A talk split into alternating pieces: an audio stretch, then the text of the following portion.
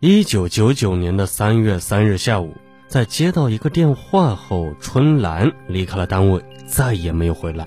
当家属找到他时，他竟被人杀害在自己家准备出租的房子里。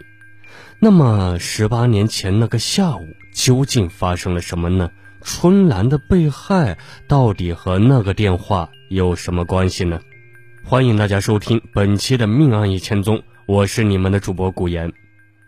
今天我们将跟随江苏省无锡市公安局一名民警记忆中的脚步，去解开这段尘封十八年的秘密。无锡市滨湖区早期的工业集中地，曾经多家国营大厂就坐落在这里。许东来，无锡市公安局滨湖分局刑警大队中队长，从小徐东来一家就生活在这里。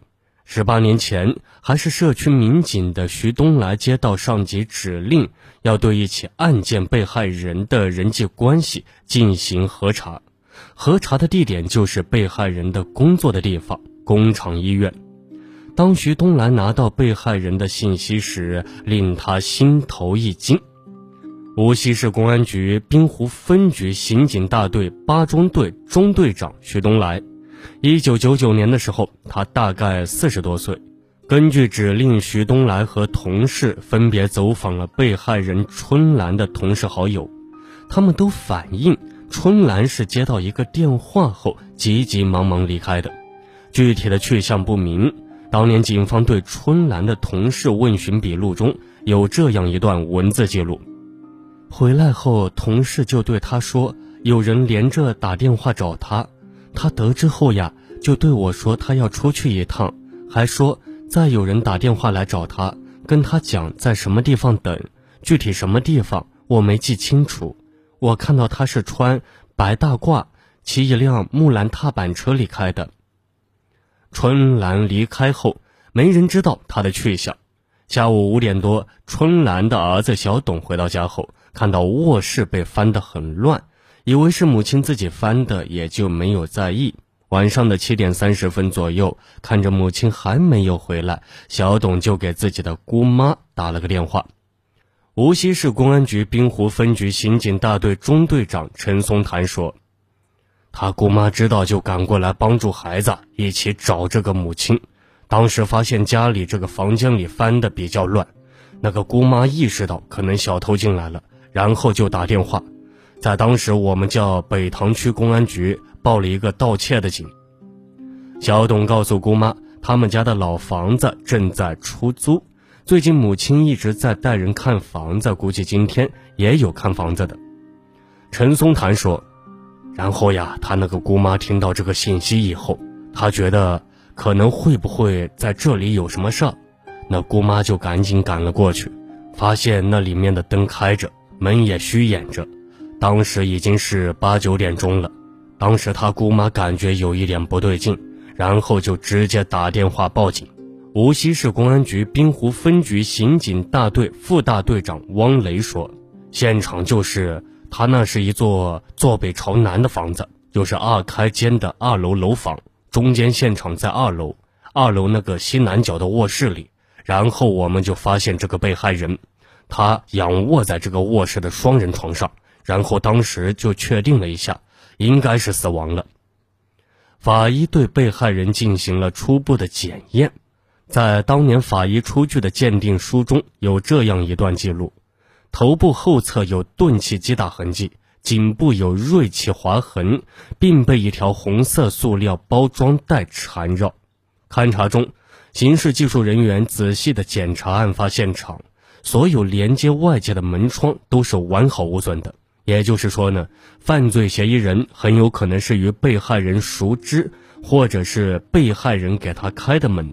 此外，根据案发现场内的血迹分布，刑事技术员分析，被害人生前与犯罪嫌疑人应该发生过激烈的争斗。除此之外，刑事技术人员从案发现场的床下面也有发现。队长汪雷说。我们呀，发现了一卷透明的塑料封箱袋，在这个封箱袋上，我们发现两枚指纹，当时也提取了。同时呢，这个床边的一处下面，我们发现了一块这个沾血的毛巾。根据当年的有效条件，刑事技术人员在实验室里对这两份物证进行了检验。在那块沾满血的毛巾上，技术人员对被害人的血样做了比对，发现上面的血迹并不是被害人春兰的。此外，根据从封箱袋上提取的那两枚指纹，警方也得到犯罪嫌疑人的部分信息。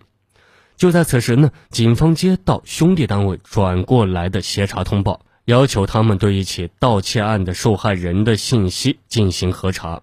通过信息内容，警方了解到。这起案件就是先前春兰家的失窃案，但是此时的春兰已经死亡。那么，春兰的被害与他家被盗有没有直接的联系呢？刑事技术人员分析，春兰是在自己家即将出租的房屋被害的，而且现场也没有任何的拖拽痕迹，这就意味着这个出租屋是第一案发现场。如果是第一案发现场，春兰出现在这里，很大程度上是陪着人看房子的。如果看房子，就应该会有钥匙，但是全部勘查下来，警方并没有发现钥匙的踪迹。那么这钥匙又会去哪里了呢？结合被害人春兰家被盗的情况，专案组有了一个大胆的推测。根据目前现有的线索，警方分析。被害人春兰接到的那个电话，应该是犯罪嫌疑人打来的，而这个犯罪嫌疑人打电话的目的，应该就是看房，所以找到这个神秘的看房人，就成了侦破此案的关键。就在此时，被害人春兰的丈夫听到妻子被害的事情后，从外地赶了回来，他还向警方提供了一个重要的线索。被害人春兰的丈夫告诉民警。原定看房子的时间是案发当天下午一点多。此外，根据当年警方对被害人丈夫的询问笔录中，对犯罪嫌疑人的外貌特征有这样一段文字记录：他是短发、方脸，有点圆，双眼皮，皮肤也较白，身高是一米七左右，二十三岁，上身穿着黑色的衣服，下身穿深颜色裤子，脚穿深色皮鞋。口音为普通话，但是夹杂着几句苏北话。据他讲，他是哈尔滨人，但听口音不像。根据被害人丈夫提供的线索，警方也找到这个工友陈某询问情况。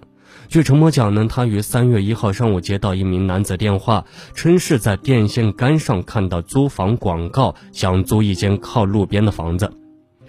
到达春兰家后，看了房子，这名租客似乎并不太满意。此外，陈某还向警方提供了一条重要的线索。陈某说，这名租客自称姓谢，是哈尔滨人，现在在外面宾馆住着，一天一百多块钱。根据陈某提供的线索，警方决定发动全部警力，兵分两路：一路民警继续以案发现场为中心展开走访，以获取更多有价值的线索。另外一路民警则对辖区内的所有酒店、宾馆等地展开排查工作。走访中呢，一名上了年纪的村民向侦查员们描述了这样一个细节：短发、方脸、皮肤白，身高一米七三左右，年轻。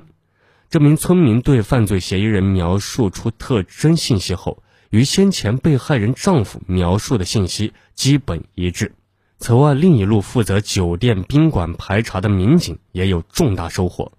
当侦查员排查到一家叫西都宾馆的时候，一名服务员回忆，二月二十八日下午，他曾接待过一名来自无锡做生意的年轻人。由于都是东北人，他们就多聊了两句，外貌特征都很符合警方要找的这名犯罪嫌疑人。在这家宾馆里，警方还找到一张记录这名男子信息的住宿登记单。登记单上显示，这名男子叫做曲平，二十七岁，居住在哈尔滨道里区。那么，这个叫曲平的，就是杀害春兰的凶手吗？欢迎大家继续收听《命案一千宗》，警钟长鸣。我们下期节目再见。